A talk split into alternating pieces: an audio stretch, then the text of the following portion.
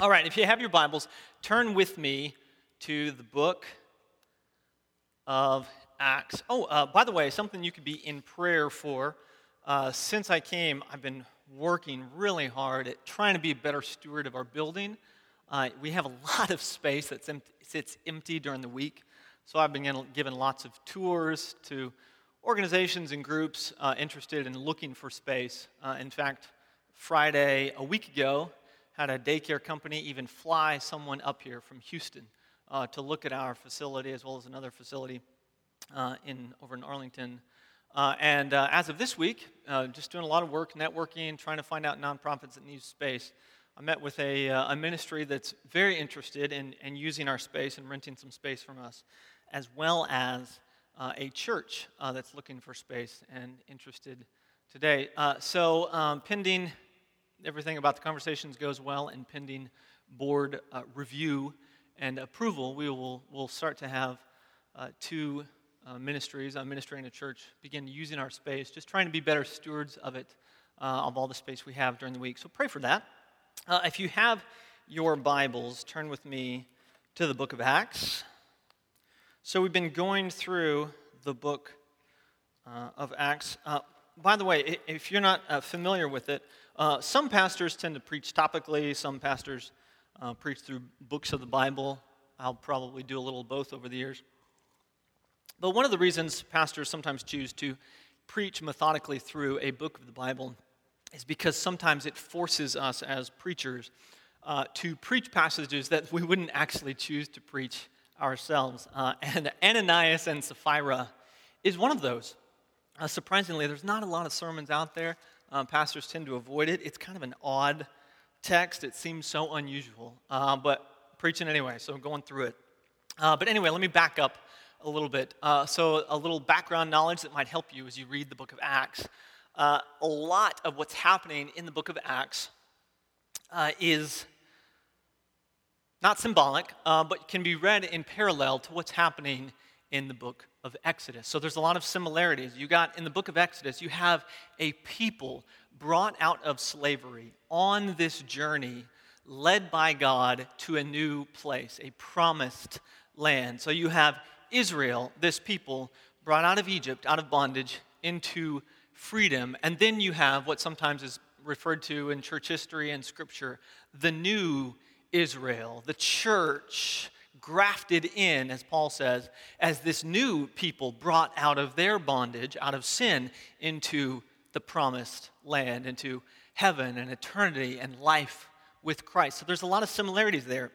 So let me back up and share with you a little bit of background knowledge that would be helpful as you read Acts, because the first Christians that we read about in the book of Acts, they were Jews and they knew some of these stories. So Israel this people formerly enslaved, they're brought out, led by Moses, who, by his own admission, is not the right man for the job. He, he tells God all sorts of reasons why he's not the best candidate. And then, as you see uh, the story unfold and you see Moses' leadership, you see multiple occasions where, oh, yeah, Moses was kind of right in a way. He wasn't the best leader for the job, but, but God chose this leader for this particular time to lead these people, and, and they are led out of Egypt, out of bondage, and they begin, they begin to uh, br- uh, grumble um, and, and, complain about what this journey is because it, it's kind of hard.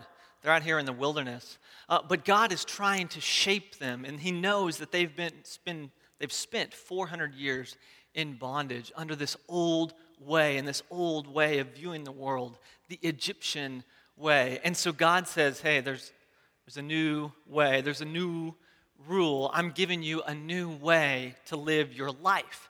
And the books of Exodus, uh, Numbers, Leviticus, Deuteronomy, they set out some of these rules that God gives and says, This is the way you are supposed to live now. This is the new way. Egypt's rules were the old way. So some of the new ways to live are things like take care of the widow, the orphan, and the immigrant in your midst. Because remember, Moses says, You too were once uh, an alien. He says, You know, the old way, it's the Egyptian way, it's all about yourself. The new way is set aside some of your first fruits to take care of others. Give generously to others in need. Don't harvest all your crops so that other people can come glean some and, and help themselves. So he sets these, these new rules. And then he sends manna, bread from heaven, and he says, Collect just enough for that day. I will give you your daily bread. And when the Sabbath comes around, right before that, you are to collect two days to provide for the Sabbath, but no more. I am going to teach you day by day by day that I am your provider. But, but they're still stuck in their old ways. They grumble, they complain, and you see it multiple times. So Moses goes up on a mountain, and no time at all, they create a golden calf. A little bit later, they grumble again, and God sends snakes in their midst uh, to punish them. You see this happen because over and over they, they want to revert to the old ways. And in fact, Exodus, you don't have to turn there, but let me just read it to you. Exodus 16, verses 2 and 3, they even say it. They say, grumbling to Moses, In the desert, the whole community grumbled against Moses and Aaron. The Israelites said to them, If only we had died by the Lord's hand in Egypt, if only we had stayed back there. There we sat around pots of meat and ate all we wanted. Well, let me pause there for a second. Uh, there were slaves uh, it's possible that their memory of their enslavement is a little rosy. Um, I don't know that as slaves in Egypt it would have been that good. I don't know that as slaves in Egypt they would have been able to, quote, eat all they wanted. But in the new journey, the old familiar still looks pretty good, and they start painting a rosy picture. There we sat around pots of meat and ate all the food we wanted. But you have brought us out into this desert to starve the entire assembly to death. And so this happens time and time again where they, they grumble and complain against what's happening because the journey is hard. They're wandering in the wilderness, they're out in the desert, and, and it's tough. And the security is gone, and the familiarity of the past, although it included slavery, was still more comfortable than the freedom of the unknown future. So God punished them. 3,000 died that day in Mount Sinai when they uh, built and worshiped the golden calf. Another time the snakes come and God punishes them. And then the first few chapters of Acts happen. You have a new people beginning with the 12, symbolic of the 12 tribes of Israel. And, and, you have a new people, a new Israel is forming. And in Acts, once again, God is forming up a new people and says, once again, there's a new way. Remember Jesus' words in the book of John You have heard it said, but I tell you, or a new commandment I give you. So, Jesus, with this new group of Israel, he's been setting out some new rules, just like Moses had set out some new rules for, through God. And, and God has been working in this people in Acts. So you read in Acts 2, verses 42 and 47, this amazing passage about how they're giving, they're selling their possessions, they're providing for the poor, they're gathering together daily, they're praying. God is forming these new people in a new way, and something new is happening, and it's, it's amazing and it's beautiful. And then you get this story, this story about, about a couple of people, a man and a wife who they didn't really buy into the story. And, and, so you get this unfortunate thing in Acts chapter 5. Or actually, let me back up and give you a taste. Let me, we'll back up into the last part of Acts 4 so you can better understand why these people act the way they do in Acts chapter 5. All the believers were one in heart and mind. No one claimed that any of his possessions was his own, but they shared everything they had. Acts 4, verse 33. With great power, the apostles continued to testify to the resurrection of the Lord Jesus, and much grace was upon them all. There were no needy persons among them. What an amazing passage. From, for from time to time, those who owned lands or houses sold them. So if anyone who had some extra stuff, they were still meeting in houses. So it's not like every single person sold every house um, because the Acts says they were still meeting in houses. So the idea here is they had extra land. So it's like if you you know, had a second home, a vacation home, and you decide, you know what, I don't need this anymore, I'll, I'll sell it. Or you have a, a bit of land where you, you know, go hunt deer or whatever. That would be the equivalent uh, today. For from time to time, those who owned lands or houses sold them, brought the money from the sales, and put it at the apostles' feet, and it was distributed to anyone as he had need. Joseph, now listen to this Joseph, a Levite from Cyprus, whom the apostles named Barnabas, which means son of encouragement, sold a field he owned and brought the money and put it at the apostles' feet. Now, here with Barnabas, here is where Ananias and Sapphira get their idea. Now, a man named Ananias, together with his wife Sapphira, also sold a piece of property. With his wife's full knowledge, he kept back part of the money for himself, but brought the rest and put it at the apostles' feet. Then Peter said, Ananias, how is it that Satan has so filled your heart that you have lied to the Holy Spirit and have kept for yourself some of the money you received for the land?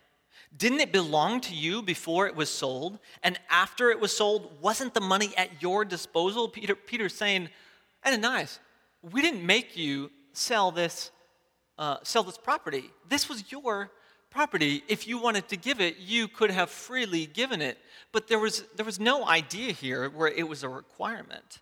Barnabas, the story of Barnabas selling his land, apparently it's mentioned because it was it was an unusual thing. It was a special thing. It was not a requirement in the church that, that if you had extra land, you sell it. And certainly it wasn't a requirement that if you have extra land and want to sell it, that you have to give all of it away. And that's what Peter is saying here. This was your land, your money.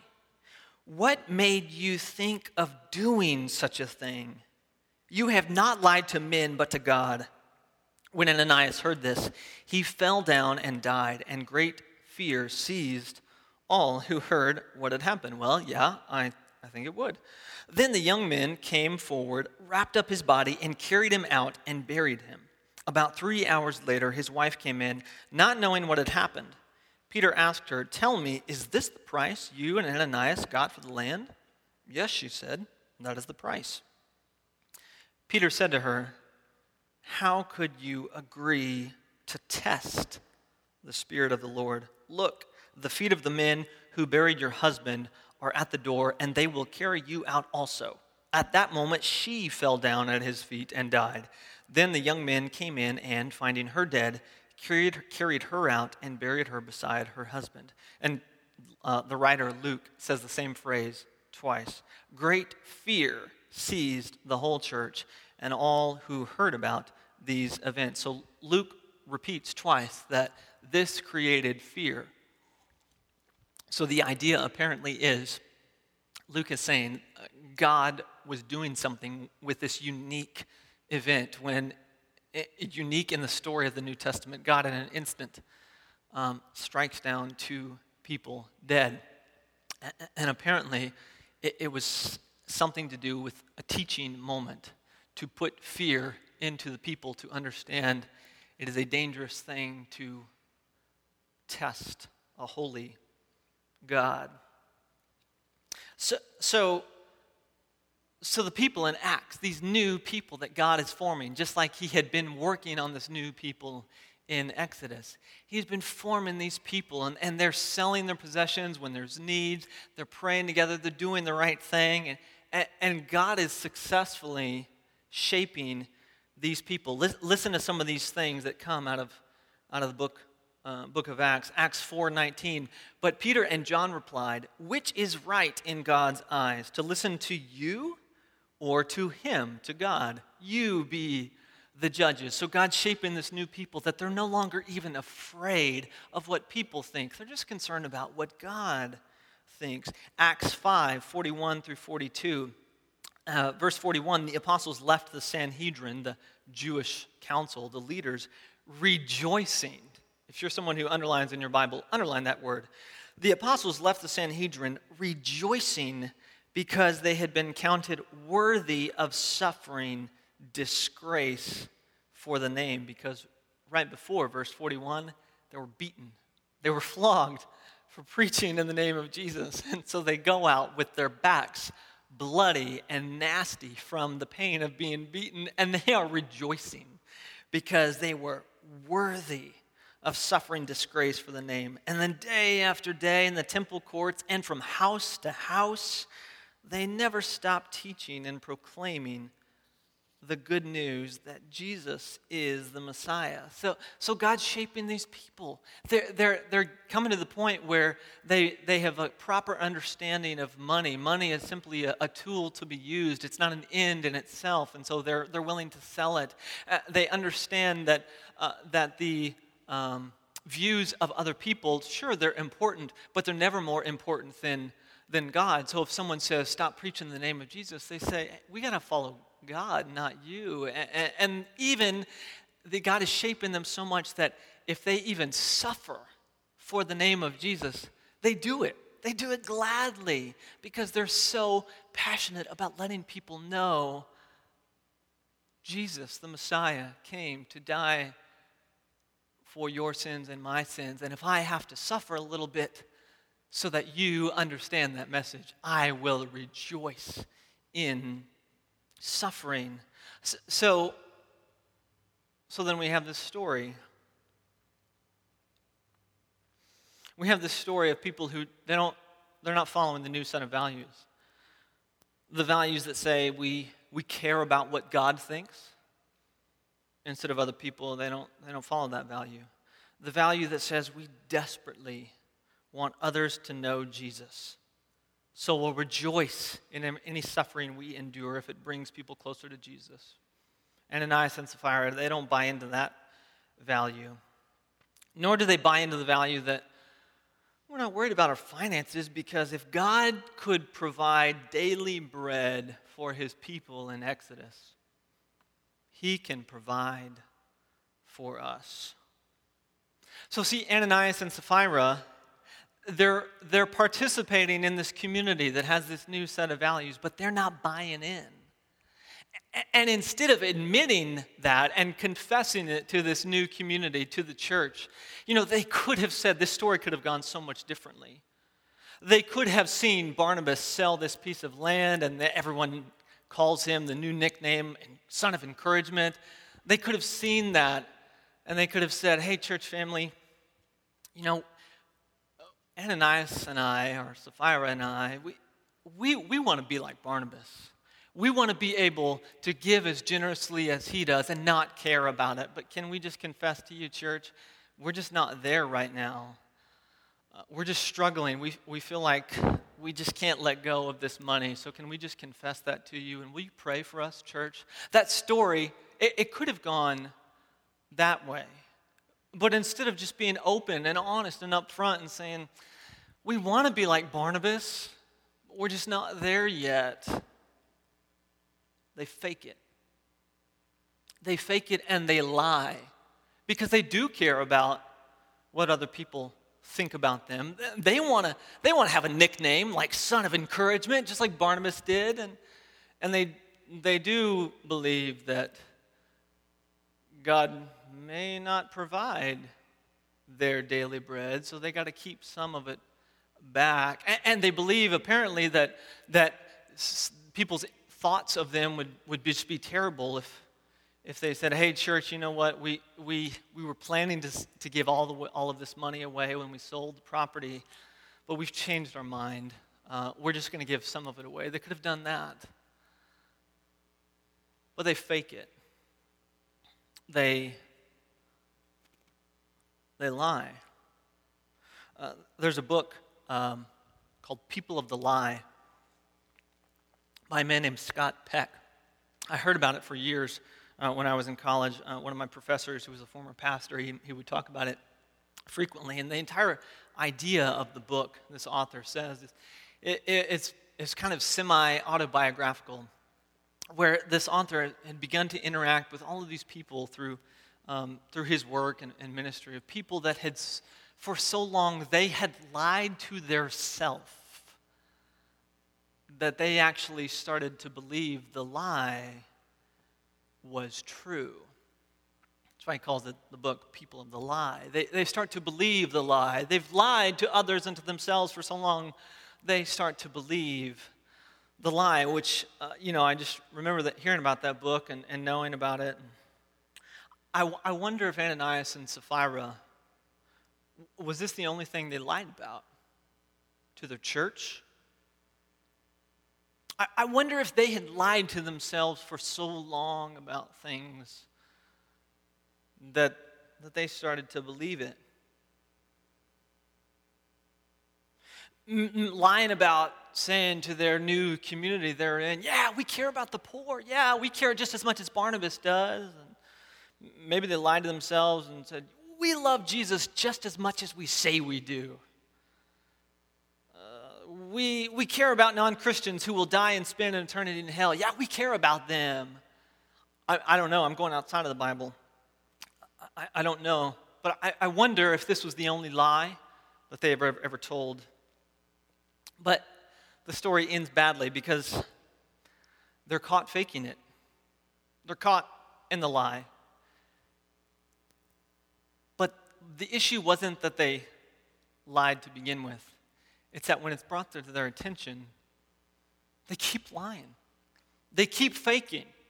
Peter brings to their attention, points out, hey, you're trying to deceive us. This was your land, this was your money. You don't have to lie to us. Who, why are you even doing this? And as Sapphira is asked, Was this all the money? Yes. Yes, it was, Peter. So when Peter confronts them, they could have repented. When Peter comes to Ananias and says, Is this all, all the money? Uh, well, no. No, I, you know, I, I, I didn't know I was going to get that much for the land. And Sapphira and I were talking, you know, and, you know, we had agreed that when all the kids graduated, we were going to buy them new camels, you know, and, and I, I just couldn't, I couldn't let go of it. I'm sorry, Peter. I'm sorry for lying. Peter, pray for me because I, I feel like money is controlling me too much. I'm sorry. And, and, and when Peter confronts Sapphira, Sapphira, this money that your husband has brought to the church, is this all the money you received from the sale?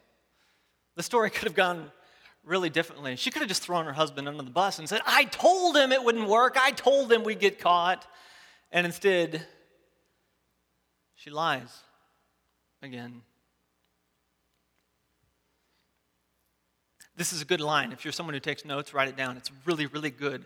And I can confidently say it's really good because it's not mine. I stole it from someone else. The problem for Ananias and Sapphira wasn't that they got caught. The problem was their inability to repent after the Spirit, the Holy Spirit, had caught them practicing the old sinful patterns that would ultimately destroy this new community. The problem for Ananias and Sapphira wasn't that they got caught. The problem was their inability to repent after the Holy Spirit caught them practicing the old sinful patterns that would ultimately destroy the community. So, in this strange passage,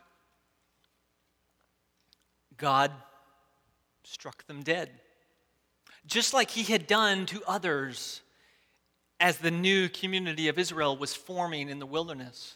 Strikes 3,000 down, down in one day, strikes more down with sickness and plague and snakes. See, this story of Ananias and Sapphira, it's, it's an odd story. I don't really know what to do with it. I haven't seen anyone drop dead lately. I haven't heard about any stories since I've been alive. Anyone in recent history, eh, church history, dropping dead when they're caught in a lie. I don't know. Maybe, maybe it happens. So I don't know what to do as a preacher when I look at this story and think, well, do I need to say, hey, be careful? This might happen to you today? I, I don't know. But what I do know from this story is God takes the formation of his holy people seriously. Do not toy with his people. Do not fake it with his people. Do not continue living in the old patterns, the old patterns of Egypt, the old patterns of sin, because when you bring that into his people, he cares a lot about it. And I know he killed two people because of it. I can't say confidently that he would do that again, but here's what I can say I know that he cares enough about the formation of his people, the church. And he will form his people into a holy and godly and pure bride ready for Christ's return, as the scripture says. He will do that, he will accomplish it. And I don't know if he's going to still cause any, any person to drop dead, but you know what I do know? I know that He cares so much that His church, as the book of Revelation says, that His church be presented to Him as pure and holy and spotless. I know that he, if He has to destroy a few churches in the way, He will do it. Or, or maybe I put it a different way. I know that He cares so much about His holy church. If a few local churches want to destroy themselves, He will let them do it. So that, that's what I know. So don't, don't worry, I'm not saying, hey, better give all your tithes or you might have a heart attack. But, but I do know that God cares about His church. He doesn't want us bringing old, sinful patterns into it. And I do know that He might destroy some churches in the way or let them destroy themselves as he accomplishes his mission to have a pure and holy, spotless church.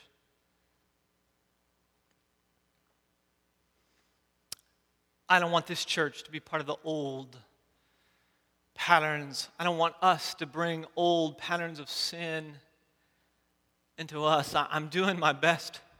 Uh, maybe you could join me in it for three weeks, four weeks now goodness, I can't remember. I think four weeks. Maybe it's three. I've been fasting. Uh, fasting. I'm, I'm only eating one meal a day. I've been doing that. I guess I guess it's three weeks today. Maybe you could join me in it because I passionately want this church, this body of believers, to be a pure, holy, and spotless bride of Christ. That God would be happy to call His own. So I've been doing a lot of prayer and fasting, and when dealing with the hunger pains and be, being reminded God, I need you. I need you. I need you to show me how, how to help us here, how to lead us through this wilderness. I was doing pastoral phone calls on Friday. Called, called one person, recognized the voice, immediately said, well, hi, it's Chris Brannigan from Grace Tabernacle. The first words I heard out of the phone were, I'm never coming to your church again. And I, I thought the person was joking, so I laughed. Uh, that didn't go well. And then I realized, oh, that was not a joke. And so I was told by this person that they are no longer coming to the church for three reasons, three very explicit reasons.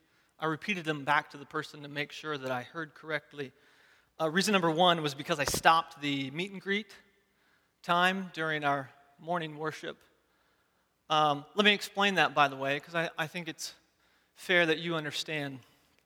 I, I, stopped it, by the way, because I actually got the idea from my supervisor, Dr. David Downs, our district superintendent for the West Texas district. And on my on the Sunday that I was installed as the pastor, uh, he pointed out that sometimes meet and greet times can be a time where visitors stand around and realize no one, no one talks to them uh, so that's why I did that. Not indefinitely, but I thought, you know, I don't, I don't think we're greeting as well as, as we should.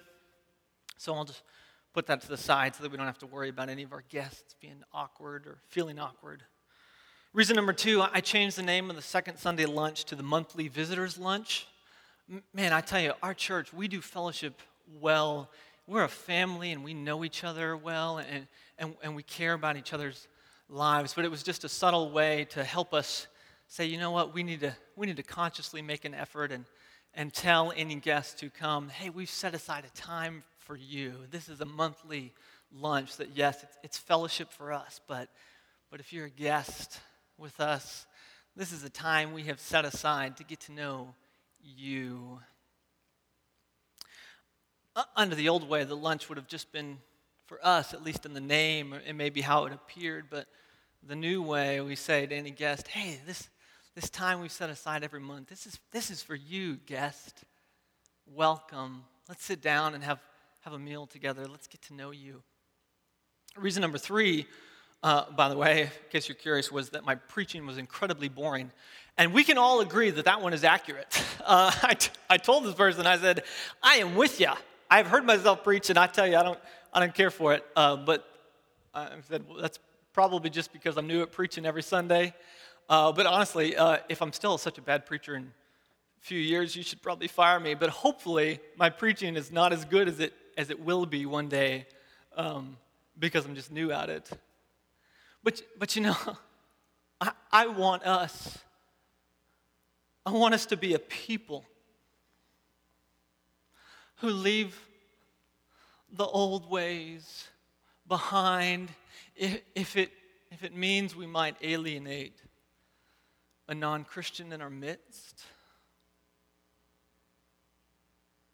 I want us to be a people who follow the example of God the Father, who says, I'm like a shepherd.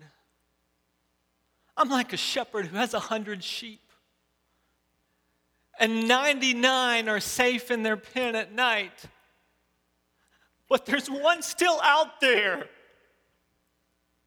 And it's not that I don't love the 99, but I can't see the one die out there. So I want to be a pastor who follows the example of God, who says, 99, I love you. I love you. But I also love the one way out here. So I want to be a pastor who does what God says he does. Who, who has, as Jesus did, came to seek and save the lost. So I want to be a pastor who says, Hey, 99, I love you. I love you. but there's the one out there. So while you're so safe and together in here as the 99, did you know there's the one out here in the dark where the wolves can come and steal and destroy. Did you know there's the one out there? 99, I love you, but I want to go find the one. And I'll do it by myself if I have to, but 99, I really want you to join me as we find the one. Because the one is out there, dying in the dark lost. And our scripture says our Father is out there seeking the one. And He invites us in this amazing privilege to join Him.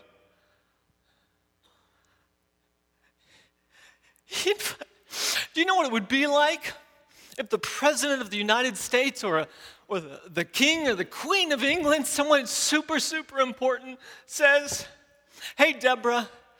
Hey, Andrew. Hey, Dauber. Will you join me on this special, special trip I'm to make? What if the President of the United States calls you up and says, Hey, Doris, I've got this special trip planned where I'm going way out here. I want you to join me.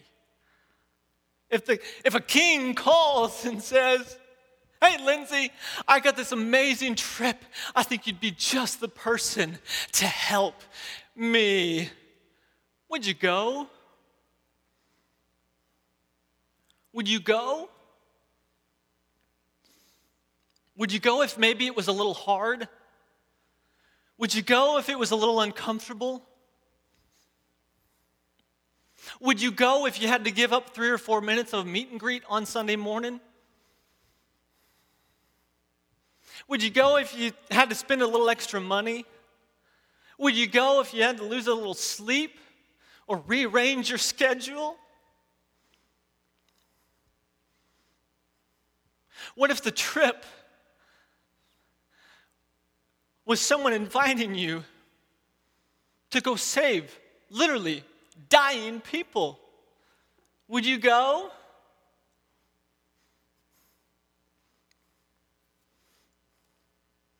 Because you know what? It's amazing what becoming a pastor will do. Becoming a pastor will point out all of the sin and the hypocrisy in yourself. Because I know how I would have answered that so much of my life. I mean, I got the actions to prove it. I know what the answer would be. No, I'm busy. Sorry, I gotta sleep. No, I can't afford that. My favorite TV show's on. No, that's, that's kind of uncomfortable. No, God, no. No. So being a pastor is it's like an onion and it's just peeled away the layers at me to realize what have I done all my life? Jesus says, No one lights a lamp and puts it under a bushel or hides it. And I say, Jesus, didn't, don't you know me? That's what I've done most of my life. Yeah, I got a lamp that I try to hide.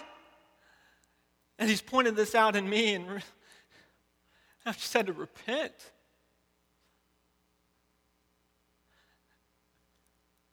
I've had to repent to realize God, I'm glad you saved me. But they can go to hell. At least that's what I've said in my actions. You know? So, as your pastor,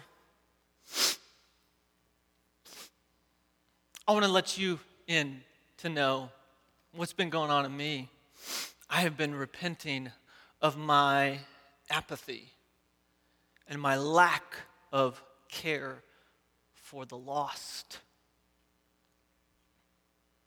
I have had to repent that I, I do the very thing Jesus said no one would do light a lamp and put it under a bushel.